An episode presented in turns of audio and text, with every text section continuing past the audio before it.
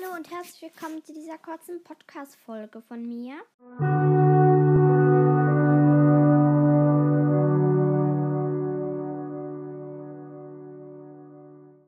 Das wird sehr wahrscheinlich meine letzte Podcast-Folge heute. Sehr, sehr, sehr wahrscheinlich.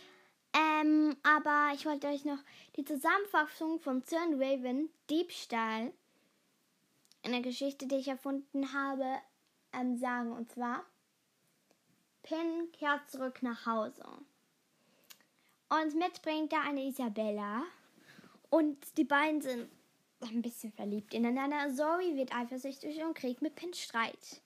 Doch dann, zu allem Überfluss, ähm, gibt es auch noch einen Diebstahl auf dem Hof.